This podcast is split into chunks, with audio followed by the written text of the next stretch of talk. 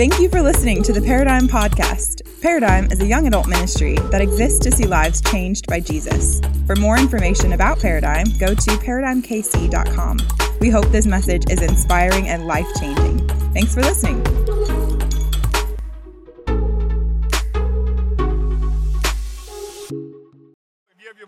1 Thessalonians chapter 3. I am so excited that you made the decision to get here. I think people are clapping because fall is here, man. We got jackets out today. I mean, it is cold weather. Let's go in the Midwest. It's going to be a great, great fall. The colors are turning. It's amazing outside. I'm so excited. Anyway, 1 Thessalonians, if you're new to the Bible, all the T's in the second half of your Bible or the New Testament, they're all together. So once you find a T book, you're close to First Thessalonians chapter 3 is where we're going to be at. As you are finding your way there, um, I had a wild idea a few, um, a few months ago. I was, went to my girls, I got these three little daughters. I'm like, I got to toughen y'all up. We got, we got to do, we got to get out of the country, right? I got to toughen y'all up. Y'all getting too cityfied and all that stuff. And so I said, we're going to go on a fishing trip.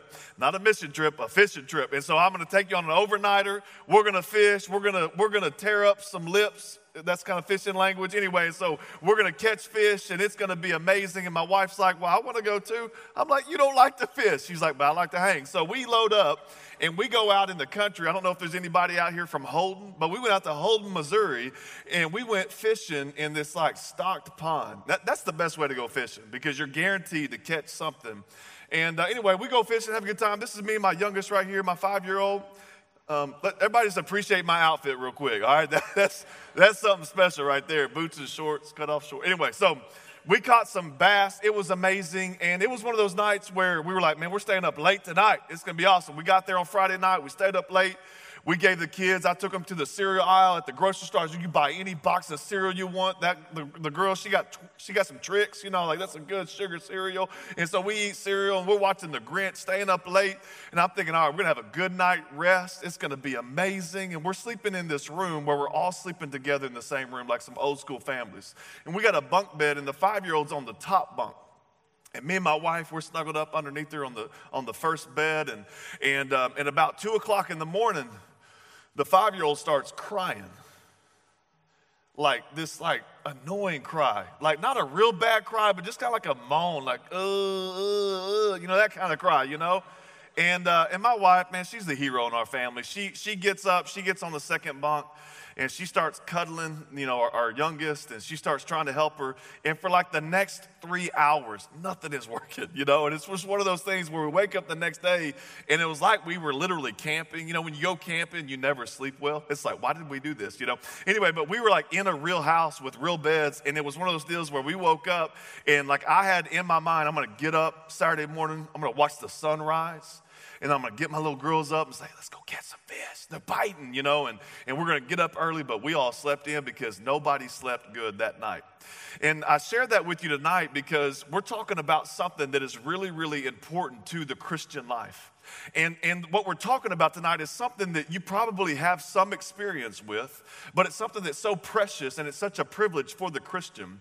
And just the way that my daughter cried out that night and, and my wife went and cared for her and was attentive to her cry. Listen, we have a heavenly father that when you and I cry out to him, he will stop what he's doing and he will be attentive to your cry. As much as my wife loves her children, and as much as I love our children, they're ours. Anyway, as much as we love our children, you know what I'm saying? God loves us infinitely more.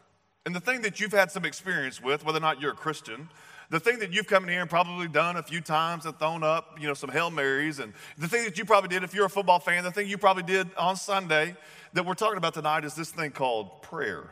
Prayer. I wonder real quick, what, what's your experience with prayer? I don't know about you, but like when I first started following Jesus, a couple of things happened to me that I was like, like, can I get some, can I get some assistance here? You know, but, but it was like, here's what happened. They're like, all right, you're a Christian, cool. Here's a Bible. I'm like, check, got the Bible, got the Holy Bible. And they're like, you need to read that and you need to pray. And I'm like, all right, I'm gonna go, I'm gonna read that I'm gonna go pray. And, um, and then I found myself for quite some time kind of going like, how do you do this? You know, like everyone just kind of talks like I was reading in the Word the other day. I was talking to God the other day, and I'm like, what were you saying? Like, what does this even look like? And and like I remember my experience with prayer, um, really around this time of year when I was a young person. I remember going to this haunted house, and it was like a hell house. And so, like the, the whole goal of the haunted house was like to, to get you as close to hell as possible and then, then to be like, you don't want to go there, do you? Here's a, here's a card. You know, so like I remember being so scared and like being a, a middle school boy, like praying at my nightstand, God, I don't want to go to hell, you know, and like praying and asking God to save me, save me, save me. And then I don't remember praying a whole lot after that um, until I started playing football. And, um, and like I started praying like the good luck prayers, you know what I'm saying? Like the good luck prayers where uh, you, you know, it's, it's, it's pre-game, you're about to go out and play the team, you know, the team you're not supposed to beat, but you think it's going to be an underdog Friday night or Saturday. And, and you think you're to have a Tennessee over Alabama moment, you know, and like, this is me. This, all right. And you're praying, God, give me strength. I can do all things through you, God, who gives me strength. And God, help me to go out there and dominate. And God, help for your glory, though, for you, for, for you, God, not for me. Like, I mean, but if I can get a few stats, like, but, but it's for you. It's for you, God, you know. And, and I just found myself, as I look back on my experience with prayer, it was kind of like when all else fails, pray. When you're scared, scared to go to hell, that's when you should pray. And then, and then if you want to be better at whatever the thing you're trying to be better at, it doesn't hurt to ask God to help you out a little bit, you know, just kind of give me a little blessing, you know, a little success, God, you know, and, and that was kind of my experience with prayer. And then um, I started reading the Bible, and I found out that that's really not how the people in the Bible approached prayer. That the people in the Bible, they approached prayer almost as if it was like their lifeline. Like there are, there are people in the Bible that just, it just seems like all they're doing is praying. And when they prayed, they prayed prayers that didn't sound like the prayers I was praying. they weren't like, God, you know my plans, help me out, help me to be a better me. They weren't prayers like that. They were different prayers altogether. But I think a lot of us, when we read those prayers, we're, we're, it's kind of like we're, we're watching something like a foreign film. Like it looks familiar, but it doesn't sound familiar. You know what I'm saying? Like we're trying to connect all the cultural things, but it just doesn't add up. Because maybe you've prayed the prayer like, God, help me pass the test, even though you didn't study. Like maybe you prayed the prayer, God, help me to get out of this ticket, even though I was doing 95 and a 35. You know, like you've prayed that prayer and you just kind of thrown them up. And listen, prayer is something that we've all done, but have we done it very well? And prayer is something that we've all had some experience with, but, but what, is, what does it actually, what does it look like in our life practically? And again, the Bible was written to help us to know God and to know how to relate to God. And so tonight we're going to be reading the Bible once again, and we're going to be talking about this thing called prayer. If you're taking notes, I've titled this message, How to Pray Better Prayers. How to Pray Better Prayers. I mean, that's a simple, that's a simple thing. Like you've come here tonight to Paradigm, and hopefully you come here saying, Man, I, I want to meet some people, but I, I want to meet with God Almighty.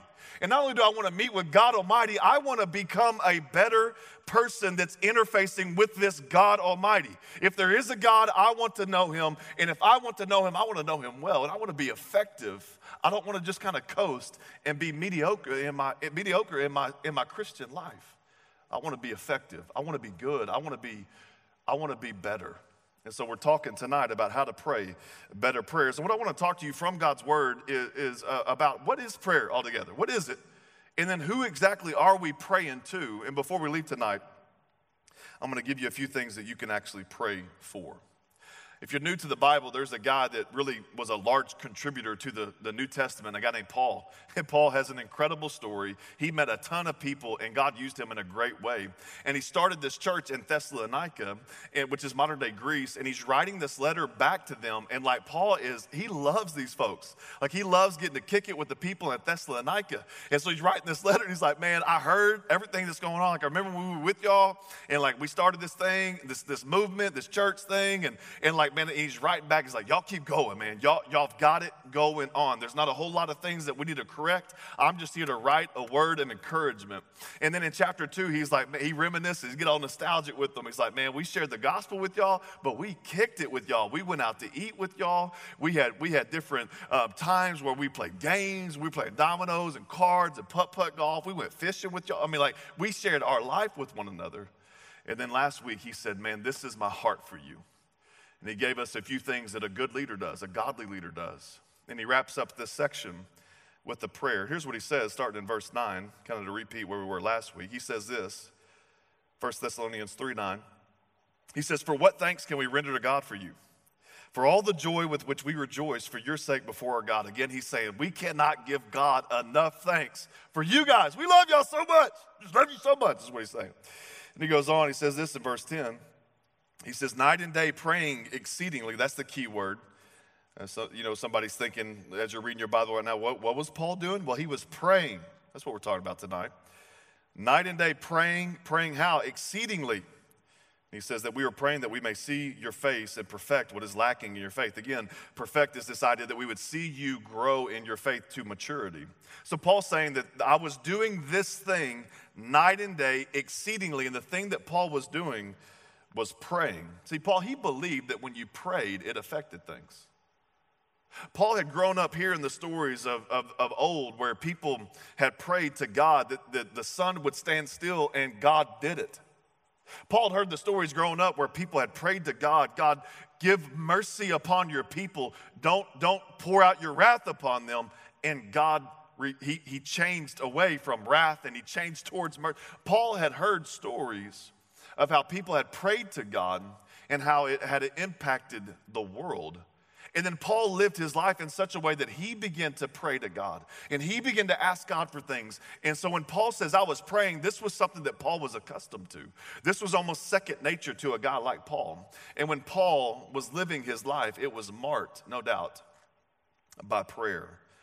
But what is prayer? What exactly was Paul doing? If you're taking notes, you could write this down. Point number one What is prayer? What is prayer? We're talking about how to pray better prayers tonight, Paradigm. And the first thing we got to ask ourselves is what, what is this thing altogether? Well, I mean, what, what are we actually doing when we're praying? Well, Paul, he's saying, man, I was praying night and day, exceedingly. So, so like, I don't know if you've ever been around um, a group where like they, they'll ask somebody, like, uh, I, I, was at a, a, wedding down in Texas a couple weeks ago, and, and they asked me, I was officiating the wedding. So at the rehearsal dinner, they said, well, you know, um, Pastor, would you pray? And so, um, in that environment, you know, weddings bring all kinds of people from all different walks of life together. It's always funny to me to watch how different people approach a prayer. You know, I get up there, I'm like, let's pray. And some people are like, just, we, are we waffling? Is this the waffle prayer? You know? Then other people are like, okay. And then, you know, you, you, got, you got the real free people, like just, you know, and I mean, people are like, do we stand? Do we sit? Do we bow? Do we close our eyes? Leave them open. What do you mean? Like, how, how, what is prayer? Can I, can I pray when I'm driving? Do I need to be in a certain place? Do I have to do it at a certain time? What exactly is going on? And what is prayer? Well, let me give you five things that prayer is not, because sometimes it's helpful to know what something is not before you really can understand what it is. Well, first thing is this that prayer is not meditation. You know, it's not you doing a warrior pose and finding some sort of thing, you know, like where you're meditating and focusing on this, like, you know, uh, uh, emptying of yourself. It's not just meditation. Uh, the second thing that prayer is not, it's, it's not mindfulness.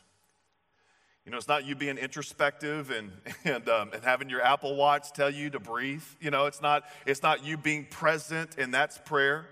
Uh, prayer is it's not meditation, it's not mindfulness. Prayer, note this, prayer is not manifestation. It's not you saying, I want this, and so I'm going to manifest this into existence. Uh, prayer is uh, the next thing, prayer is not, it, it's not muddy. It's not some nebulous kind of what are we actually doing here? And I'm just kind of, I just always pray and I'm praying for this. And, and it's like we're just going to kind of sprinkle this. And, and I'm going to, you know, like it's not some ambiguous thing that you do. And, and the fifth thing that prayer is not, couldn't think of an M word, so I'm just making it clear. Prayer is not easy, all right? It's not measy, okay? That, that help some of you? Uh, it's not, it's not, sorry, pastor jokes, not funny. Anyway, it's not easy, all right? Notice Paul's language here. He says that night and day we prayed exceedingly. elsewhere in the New Testament, Paul would say that we labored with you in prayer. That prayer is not meditation, it's not mindfulness, manifestation, it's not muddy, and it's not easy. Now, those things are not bad things in and of themselves. I'm not, I'm not denouncing all of those things. But I'm saying if you think that those things are the same thing as prayer, you've misunderstood what prayer is according to the Word of God. Well, here's the most basic definition of prayer, okay? If you're taking notes, even if not, I think you can take this home with you. If somebody said, Well, hey, hey, what'd you learn at Paradigm tonight? What, what did y'all talk about? You can say, We talked about prayer. What is that thing exactly? You know, maybe they were thinking. And here it is. You ready? Here it is. Prayer's most basic definition is talking to God. You're like, why do they pay that guy? like, that is, you know what I'm saying? Like, that is, that's what it is, though. As simple as my daughter cried out in the middle of the night. She didn't even say a word. It was just, you know, and my wife somehow knew, oh, she, she's got an earache. I'm like, how do you know this, you know? And like she just kind of moaned to something. And that is as simple as the child spoke to her parents. So it is with you and God. Prayer's most basic definition is just talking to God. It's the communication of, of the human soul with the Lord who created your soul. Prayer is the primary way for the believer to build their relationship with God. When we praise, earlier we sang songs to Jesus. And when we praise, we are, we are praying to God. We're saying, God, you're amazing. Hallelujah. Forever you reign, God Almighty. Holy is your name. And when we praise, we're simply praying to God. We're telling Him how much we love Him, how much we adore Him, how much we glory in Him. When we pray, we're enjoying the presence of God. We're thanking Him for the sunset. We're thanking Him for the sunrise. We're thanking Him for the breeze, the fall trees. We're praising Him for what He's created and we're enjoying His presence and we're telling Him what's going on in our life. And we're saying, Oh God, would you intervene in this situation? Would you enter into this situation? When we pray, we make requests known to God and we seek guidance from God and we seek wisdom from God, who, who the Bible tells us who God gives, He gives wisdom liberally to those who ask. And God, man, He, he loves this exchange. God is crazy about His kids. The Bible teaches us, Jesus taught us this, that that you, being an evil father, know how to give good gifts, how much more will your heavenly father give good things to those who ask? And the good thing that he's trying to give all of us who ask is not so much of his stuff, but is more of his spirit, more of himself. And God, he, he delights in his children. And I think too often we, we lose sight of the simplicity of prayer. And so we can oftentimes make it into this thing, and I don't know what your faith tradition is. And, and, and I think in the name of reverence, and we should have reverence in our prayer life, but I think in the name of reverence, oftentimes we can confuse the access that we get to God if we have a relationship with Jesus. And I think sometimes in the name of religion, we'll think I've got to, I've got to face a certain direction or, or I've got to go see a certain holy person that we deem holy or, or I've got to go do a certain ritualistic thing. And it's like, no, when you come to know Jesus Christ as your Lord and Savior, you get access and you can just simply talk to God as a child talks to their parents. Prayer, it's also us aligning our heart with God's. I don't know if you've ever needed an alignment job on your car. You ever needed one of those? Like your car, like the, the front the front tires, they start shaking real bad, you know, and like you're just like you're trying to drive down on the on the six, right, you know, and and, um, and so you're kind of down here with the steering wheel, but your car's just like going off the road just on its own, and and you're like fighting the thing, or and and the, and, and the mechanics, I think they they say this that if you don't align your car, it's going to mess other things up in the car, and so if you if you drive a car that's not aligned properly, you could run off the road naturally and then you can mess other things up in the car internally. And so, just like our tires need to be realigned from time to time, our soul needs to be realigned often. And the way that we realign our soul spiritually, the way that we do this is we do this in prayer. We spend time before God Almighty and we say, God, would you realign my heart for what matters most to your heart. God, you're the standard. You're the plumb line. You're the thing that's going to course correct so that my, my soul that's wobbly right now will be corrected and I can walk in alignment with you. And that's what prayer is. When we pray, we change. Prayer is the language of the dependent. And when we cease to pray, what we're saying is we're, we're declaring our independence from God Almighty. But when we pray, we're saying, God, would you enter into my situation? And would you begin to do what only you can do? And listen, prayer is the privilege of the Christian. So, do you pray? If you claim that God has changed your life, do you talk to Him? And what does that even look like for you?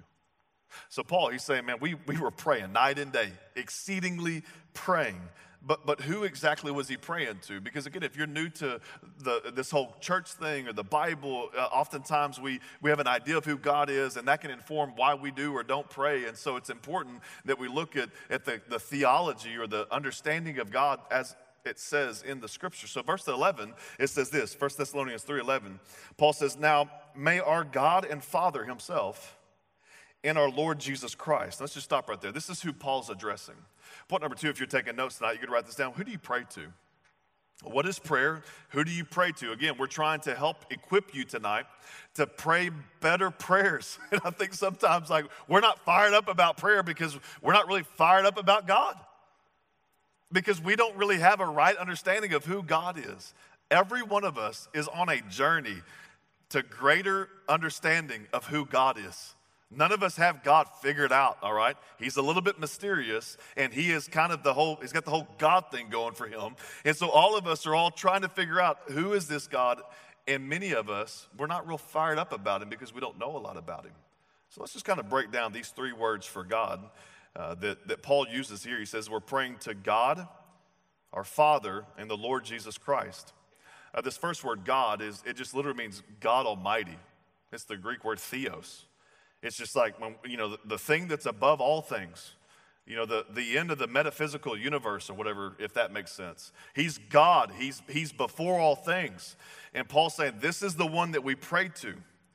And listen, if you have a right relationship with Jesus Christ and you've come to a point in your life where you've you said, God, I need, I need salvation, and you believe Jesus as the only hope for your salvation, and you turn from your sin and you started following Jesus Christ, what that means is that you get direct immediate, and you get complete access to God Almighty. And what's amazing about that is that God is awesome. Okay, that was like a great spot. Like if you're here and you know God, that was like your spot, you know, like just to be like, yeah, you know, or amen. I don't know if you say amen, but like when, you know, like let's just try that again, okay? Because God is awesome. Yeah, yeah, that should fire you up. Some of you, you don't know that, but others, that should fire you up, you know. Yeah, he's awesome. And uh, man, I just think like uh, how amazing it is that you and I get to speak to God of the galaxies. I, I grew up in the evolution of communication. What I mean by that is I can remember having a cord phone, a cordless phone, and then getting a cell phone, and then being able to get an iPhone. Like I, I, I can track all that in my life. And so like I've seen communication really evolve and change. And I'm still fascinated that I can FaceTime somebody on the other side of the world and have a face to face conversation with them. It's incredible. As incredible as it is that we can communicate that clear with one another, it's even more mind boggling, even more incredible that we can have a conversation with the God of the universe. I don't know if y'all saw the recent space photos that were produced by the new telescope that like that you know like stiff arm the Hubble. I don't know what it's called yet, but anyway, like these amazing pictures that we like when you look at all the galaxies and all the stars and everything that is in the universe, and we can be like, yeah, I was talking with the guy that made that earlier. I mean, what an amazing opportunity. And see, the reason why that's such a big deal is because some of you have come in here tonight and you've got a big deal going in your life. Some of you have come in here tonight and you've got a big diagnosis in your life. You're dealing with cancer or you're dealing with a sick family member. Some of you have come in here tonight and you've got a big diagnosis of anxiety in your life, and you're carrying around this invisible backpack that's leading to all sorts of sideways problems in your life. Others of you have come in here and like the relational baggage or the relational isolation or whatever it is, you've got a big problem that you brought in here tonight. And the reason why it's important that we understand that God is a big God is because we have big problems. And if we don't have a big God to take our big problems to, then why would we even pray? But we have a big God.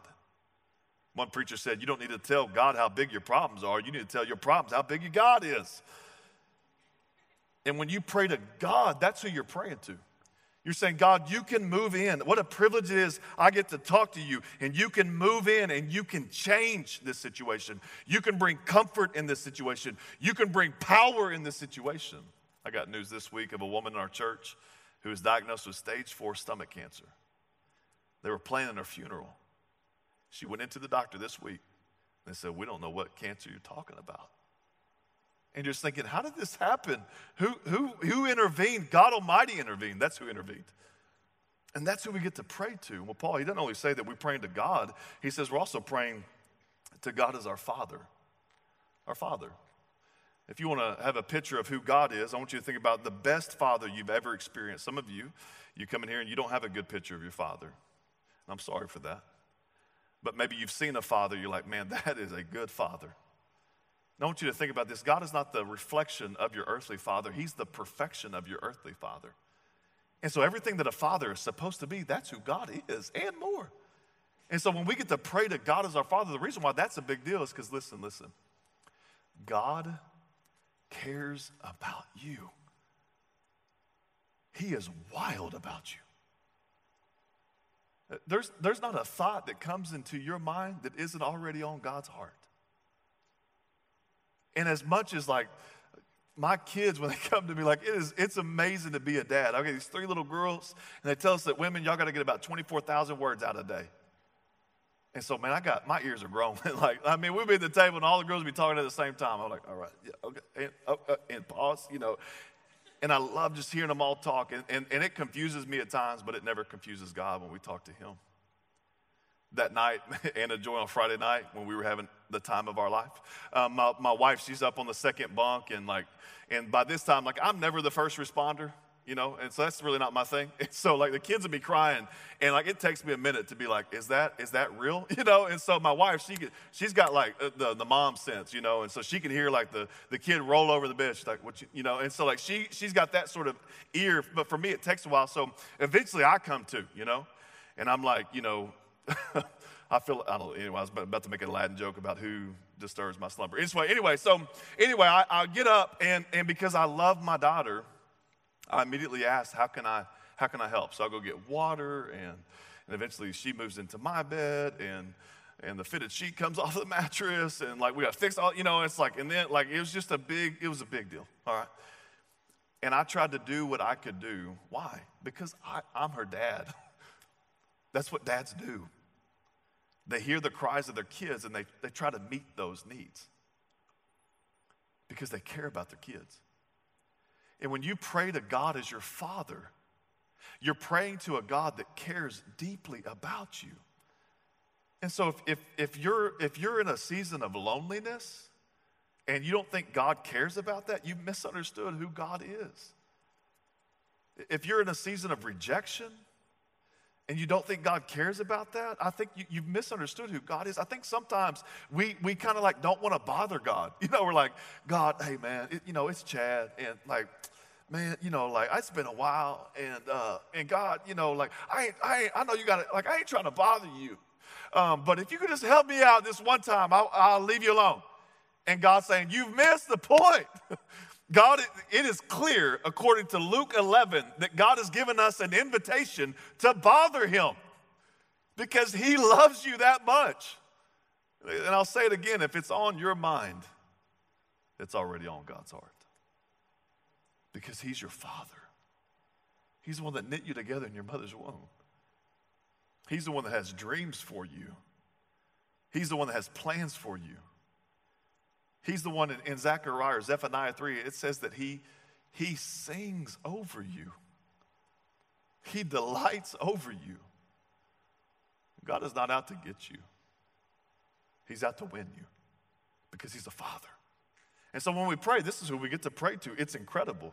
The last thing that we that we see here in this verse 11 is that Paul he addresses God as Father and the Lord Jesus Christ. Now, when Paul's talking about God, Father, Lord Jesus Christ, when he's talking about all these different names and stuff, like he, he just kind of sees them all as the same God. And this is what the Bible teaches that we have a triune God God the Father, God the Son, God the Holy Spirit. And when we pray, we can pray to the different persons in the Trinity.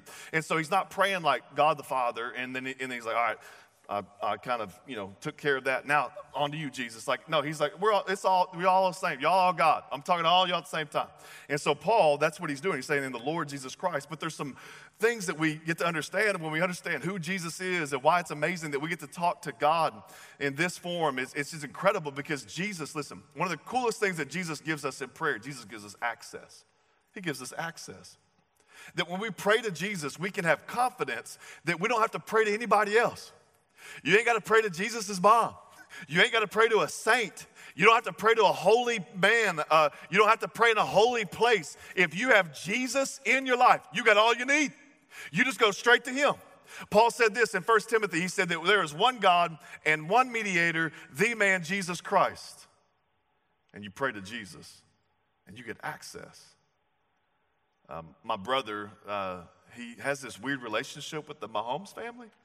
And, um, and so like, like he was at Mahomes' wedding and like, I mean, you know, talked about this a couple weeks ago. And, and so, um, you know, I've lived here five years and my brother's been to more Chiefs games than I've been to, you know?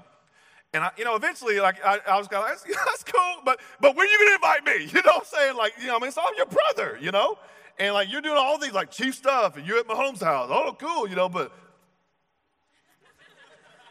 come on, bro, you know. And uh, and so I got the call last week, y'all. Thursday night, my brother's like, hey man, coming up to the Bills game. I got an extra ticket. Do you want to go? I was like, it's about time. Yes you know, and uh, and and like it was. I had the royal treatment, y'all. So here's me and my brother. We was we was in these seats. That's a box. okay, holler at your boy. All right, that's a box. All right. And uh, he was like, "You need a parking pass?" I was like, "Yeah." And it was like a platinum, which I didn't even know that was a thing. And so like I I hadn't taken it off my truck yet. I'm like, "See that? See that?" Yeah, and this 2012. Anyway, and so man, I had access. Um, at, when there was like in the fourth quarter, my brother's like, hey, we've got these, uh, this press pass where we can go to the locker room after the game. Do you want to do that? I was like, hook it up. Yeah, you know? So I got like this special badge and I got all this access. And the reason why I shared that with you is because just the same way I got access and had certain privileges to be able to speak with certain people because I knew the right person so it is with your relationship to Jesus. See, when you know Jesus, you get access to God Almighty directly. When you know Jesus, the Bible teaches us in Hebrews that, that you can boldly approach the throne room of grace. What you doing in this box? I was the first one to get to the box uh, on Sunday. What you doing here? And I said, um, Dustin sent me. they said, okay, you one of us then. And because I knew the right person, I was granted access and all the benefits that came with it. And when we pray to the Lord Jesus Christ, we're praying to the one that is mediating for us. Now, think somewhere along the way, like we've confused that in, in church. And so maybe you grew up again where you thought you had to go through a certain chain. Jesus is the direct access. And when you have Jesus, you have all that you need. See, your view of God, it drives your prayer life. And I would agree with a famous theologian that just says this that that the most important thing in a man's life is his view of God, or a woman's life is her view of God. And the better that we can understand God and who he is, and all the complexities and the mysteries of, and the wonder of who he is, the more we'll see the privilege that we have to speak to him. That when you understand who God is, you want to talk to him.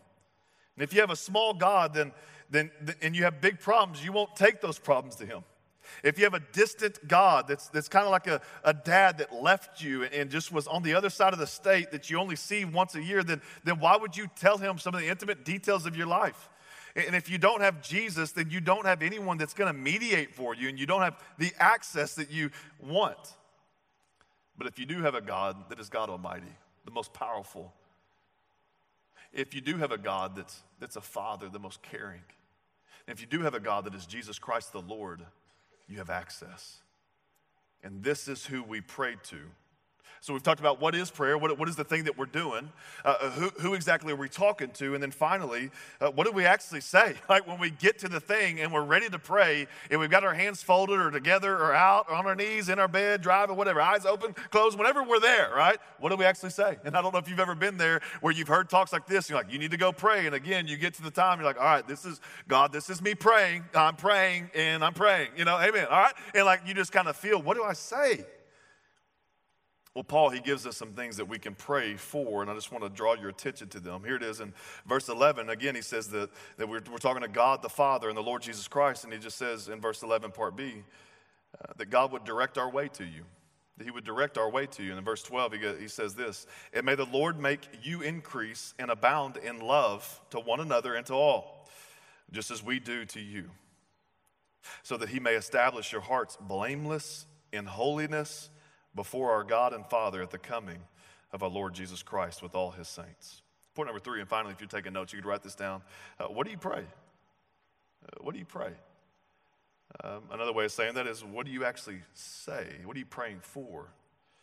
Again, there's several passages in the Bible that we could have turned to tonight, but we're faithfully walking through First Thessalonians. And in First Thessalonians, we get a little bit of a template here. There's other parts of the Bible. There's the Lord's Prayer, and, and there's Moses' prayer. There's men and women that have prayed all throughout Scripture where we can learn different things and learn the language of prayer throughout the passages of Scripture. But I just want to draw our attention to three things that we find in this short passage that we can pray. Three things to pray if you're taking notes.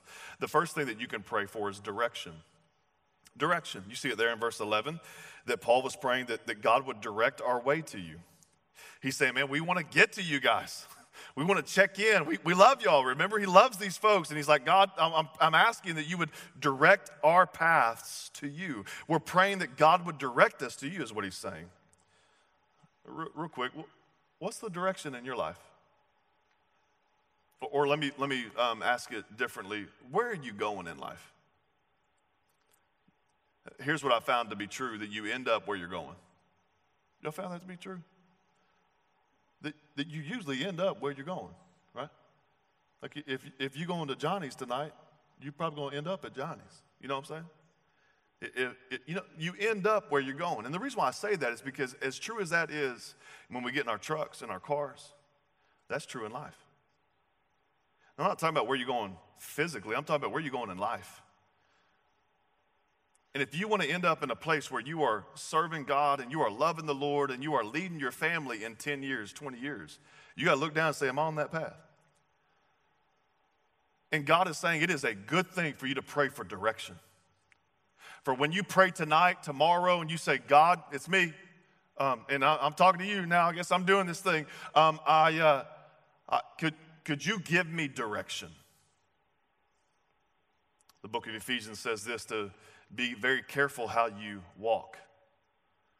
Not as fools, but as wise, making the most of every opportunity because the days are evil. Do not be foolish, but understand what the will of the Lord is. It says elsewhere to trust in the Lord with all of your heart. Lean not on your own understanding, but acknowledge Him in all your ways, and He'll make your paths straight that God wants to align your direction in life with His purpose for your life. And it is a good and a godly thing for you to get on your knees, get on your face, stand, whatever you're doing in your posture, and you say, God, would you give me direction? Would you give me vision for my life? Don't you know that God has a call on your life? Don't you know that there are some things that God has your name assigned to? That the scripture teaches us that you are his workmanship created in Christ Jesus, prepared for good works in which, or, or created for good works in which he prepared in advance for you to do. That there's something that has come down from heaven that has your name tag on it. And we, in prayer, we discover God's direction for our life. That's a good thing to pray. God, would you direct me to the people that you want me to be with? God, would you direct me to the spouse that you want me to marry? God, would you direct me to the location that you want me to be? God, would you direct me to the vocation? God, would you, God, would you give me direction? What a great prayer. Here's the second thing you can pray. You can pray for affection. Affection. You see it there in verse 12. Paul says that may the Lord make you increase and abound in love to one another and to all, just as we do to you. Uh, God wants you to be better at love. You want something to pray, God, help me to get better at? Not your bench press, not your 40 time. Please don't be timing your 40, guys. We're adults, all right? Bench press, I understand that, all right? He wants you to get better at, he cares about those things, but he cares more about your love. Not your love life. That's different. You know what I'm saying? Like, but he, he cares about that too. But here's what the Bible sees. You know, some of you are like, God, make me a better lover. No, that don't pray that out loud, all right? That'll be misunderstood, okay? When the Bible talks about love, it's not necessarily talking about romantic love here. It's talking very clearly about a sacrificial, serving kind of love. Who are the people in your life that are hard to love? Don't look at them. Just look right at me, okay? Blink at me, all right? and ask God to help you grow in your affection for them.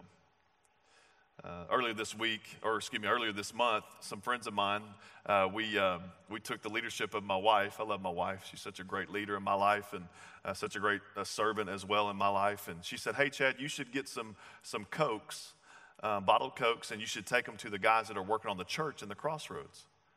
I'm like, why didn't I come up with that idea? That's a great idea, you know. And so, um, so, so I, you know, I said that's a great idea. Let's let's put that in motion. And that is a small way for me to put the love of God on display to these men that are working hard on building the church in downtown. And so I got with, with, some of my friends, Jason and Lloyd, and we, we got these Cokes together and, and we met down there and we just said, hey, here's a bottle of Coke. You know, nothing better than a cold Coke, you know what I'm saying? And they were getting off work and then we saw a guy that was taking a nap on the sidewalk in front of the church. And so we got to go over to him and we got to pray with him and give him a Coke in Jesus' name. And like it, like, it was awesome, you know, and it's such a, such a simple thing, such a small sacrifice, but a way for us to abound in our affection and when you're praying, God, would you give me direction? God, would you give me ideas so that I can grow and put your love on display in a tangible way? Uh, the third thing that you can pray for, according to this passage, is for preparation. So when you're praying, God, give me direction, give me affection, God, give me preparation. You see it there in verse 13. He says this, and, and Paul's praying, and, and that God would establish your hearts, here it is, blameless in holiness before our God and Father at the coming of our Lord Jesus Christ with all his saints. Paul's saying that you, you should ask God to establish your hearts blameless in holiness. That's, that's a lot of words thrown together. What he's saying is that, that there should be things in your life that you're asking God to search and then remove. One of the most common prayers that I pray comes out of Psalm 139 and it just simply says, Search me, O God, and know my heart. See if there's any offensive way, or test my anxious thoughts and see if there's any offensive way in me, and lead me to the way everlasting because deep down inside, I want to be blameless. There are things that I know that I'm doing that are sinful, that I'm ignorant of. And I want God to show me those things so that I can give those things over to Him. I want to be blameless. This word holy, it literally means that you're set apart, that you're, you're reflecting the character of God. And so you're praying, God, if there's something in me that is not in alignment with your character, would you help that to change?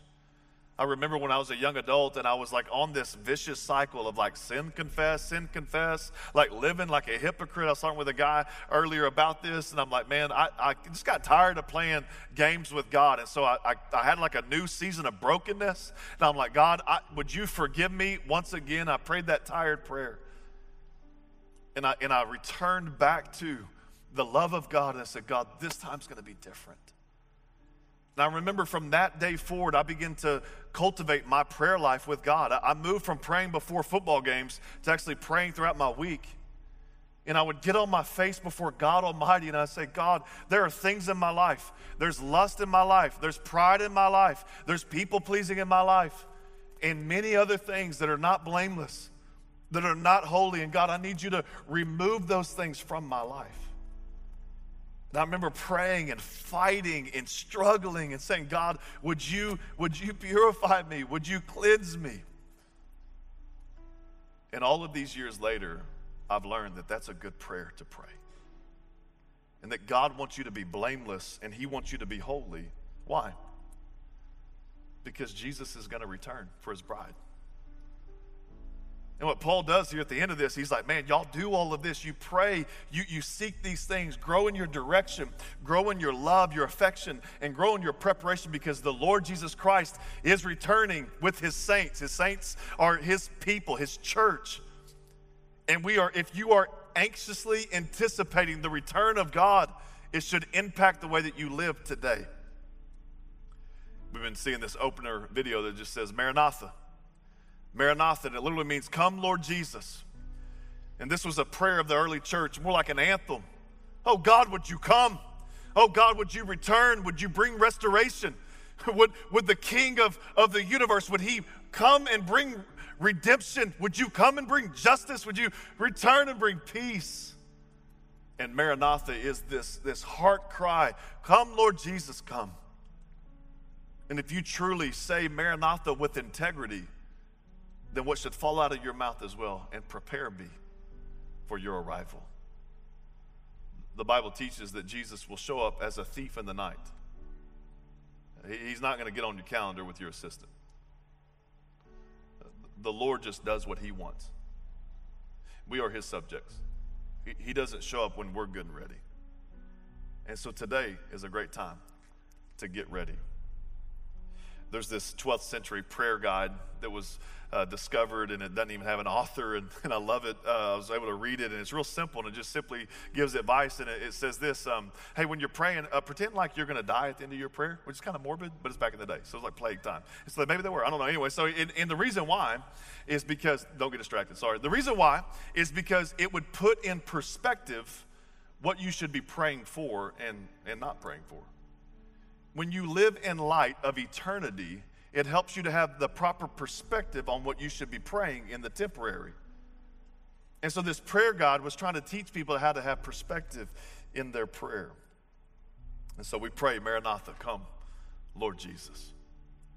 Because when He comes, all the tears that we cried, all the aches that we've communicated, all the pain that we've been through, all the sorrows of this world, they'll seem like a bad dream in the end. When we woke up on Saturday morning, uh, when we were on our fishing trip, you know, and, and we are asking the girls, you know, how, how, did you sleep? And one of the daughters, you know, she was like, I slept great. We're like, did you not hear what was going on? Because we were all in the same room. She's like, no. Uh, the other daughter, she was like, I didn't sleep very good at all because I heard everything that was going on. And then eventually, Anna Joy, the baby, the one that was crying all throughout the night, you know, she comes out and and you know my wife and i were just kind of eye twitching you know like this was a terrible idea. But anyway we asked her like how'd you sleep baby? And she's like i slept great. We're like what? We're like you cried all night. And she goes really? I thought it was just a bad dream. What's it for breakfast? And i'm like what is wrong with you? You know and and she she had no memory of it the next day seriously and I think that's a picture of what heaven will be like. That when we get to heaven and we, when, we, when we're finally with Jesus, and Maranatha finally has become a reality. I wonder if Jesus is going to be like, man, I heard your prayers. I saw those lonely nights. I saw you saying no to this and saying yes to this. I saw you go through that dark season. I saw you endure those things. I heard you cry. I wonder if we're just going to look at it and be like, what are you talking about? It's just a bad dream. Let's go to heaven. You know, like, I don't know if that's how it's going to be, but it sure does get me excited. And it sure does get me eager to say, Maranatha, come, Lord Jesus, come. I want to challenge you to do two things as a result of this message. The first thing I want to challenge you to do is, a, is I'm just calling a seven day prayer challenge. And here's what I mean by that that some of you, this is the occasion for you to begin a new habit and a new practice that's going to serve you for the rest of your life. And, and here's the challenge for the next seven days that you would take five minutes a day, you would put this thing away, you would get in a place where you can focus and you can begin to ask God for things and you can pray. You can write out your prayer. You can say your prayer out loud. You can pray internally as well. But you would take five minutes for the next seven days and you would pray. The next challenge that I want to issue you is right now. I want you to bow your head and to close your eyes, and I'm just going to walk us through a prayer before we dismiss tonight. And just a reminder um, bowing your head and closing your eyes, that doesn't mean anything. so, like, you're not like, all right, we're in the spiritual position right now, okay? And so, just a reminder you don't have to close your eyes, you don't have to bow your head, but this is a body language thing. And I would say that your body has a language, and, and for me, I've just learned that it's best for me to assume a posture of, of humility before God Almighty.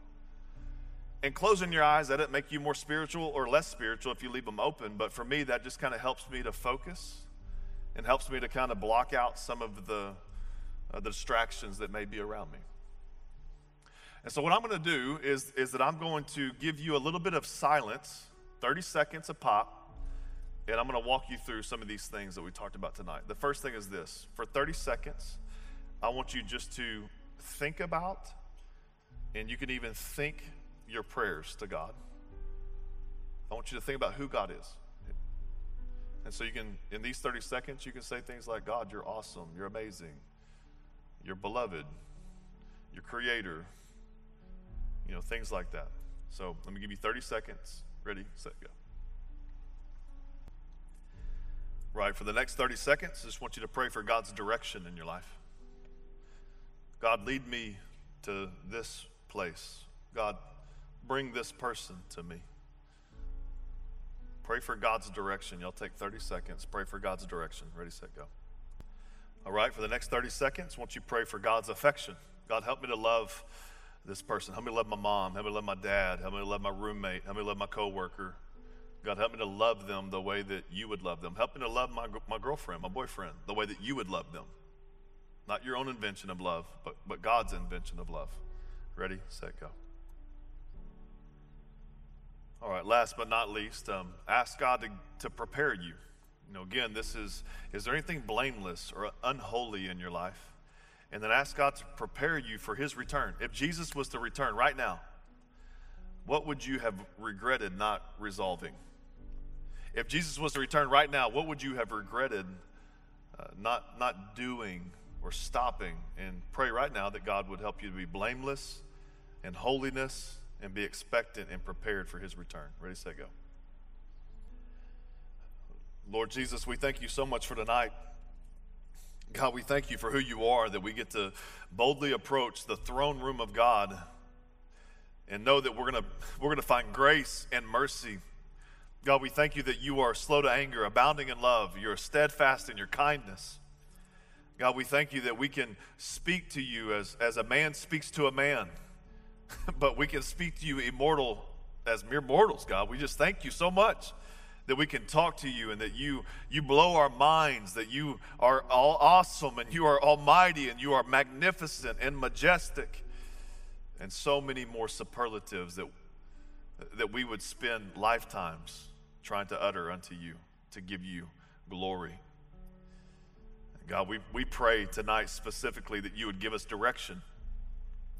God, for the person that's here that's at a fork in the road, God, help them to know to go this way or that. Help them to hear your word behind them saying, This is the way, walk in it. God, for the person that's at a, a, crossroads relationally and they're trying to figure out should I propose to this person or should I get married to this person or should I just ask this person on a date? God, I pray that you'd give them direction. You'd give them direction in their calling. The person that's considering leaving it all behind, God, I pray that you'd help them to know, just know what you want them to do. And to give them peace, give them courage to go to the hard place, even, you, even though they may not want to, but they can't deny that it's you calling them to go that way. God, I pray that you would help us to grow in our affection, that you would help us to love people that are, that are just uh, flat out not easy to love. And God, I pray you'd give us the, the grace we need to represent you well tomorrow. And God, I pray that you would help us to grow in our preparation. God, what is unholy in our life is, is heinous in your eyes. God, what the areas where we are in willful disobedience, not sins of ignorance, but sins of knowledge, where we're not blameless, God, I pray that you would help us to repent, that we would turn from your from our sins and we would turn to you. And God, I pray that there would be this kind of giddy expectation of your return. That we would say as a, as a valiant warrior, Maranatha. We would say as, a, as, a, as an expectant mother waiting for her child to come, Maranatha. God, that we would be giddy, that we would be charged, that we would be uh, all the cocktail of excitement about your return.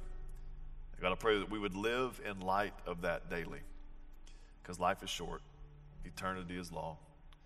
God, I pray ultimately that we would seize the privilege it is to pray. And you'd help us to be a ministry that is marked by dependency upon you. In Christ's name I pray. Amen.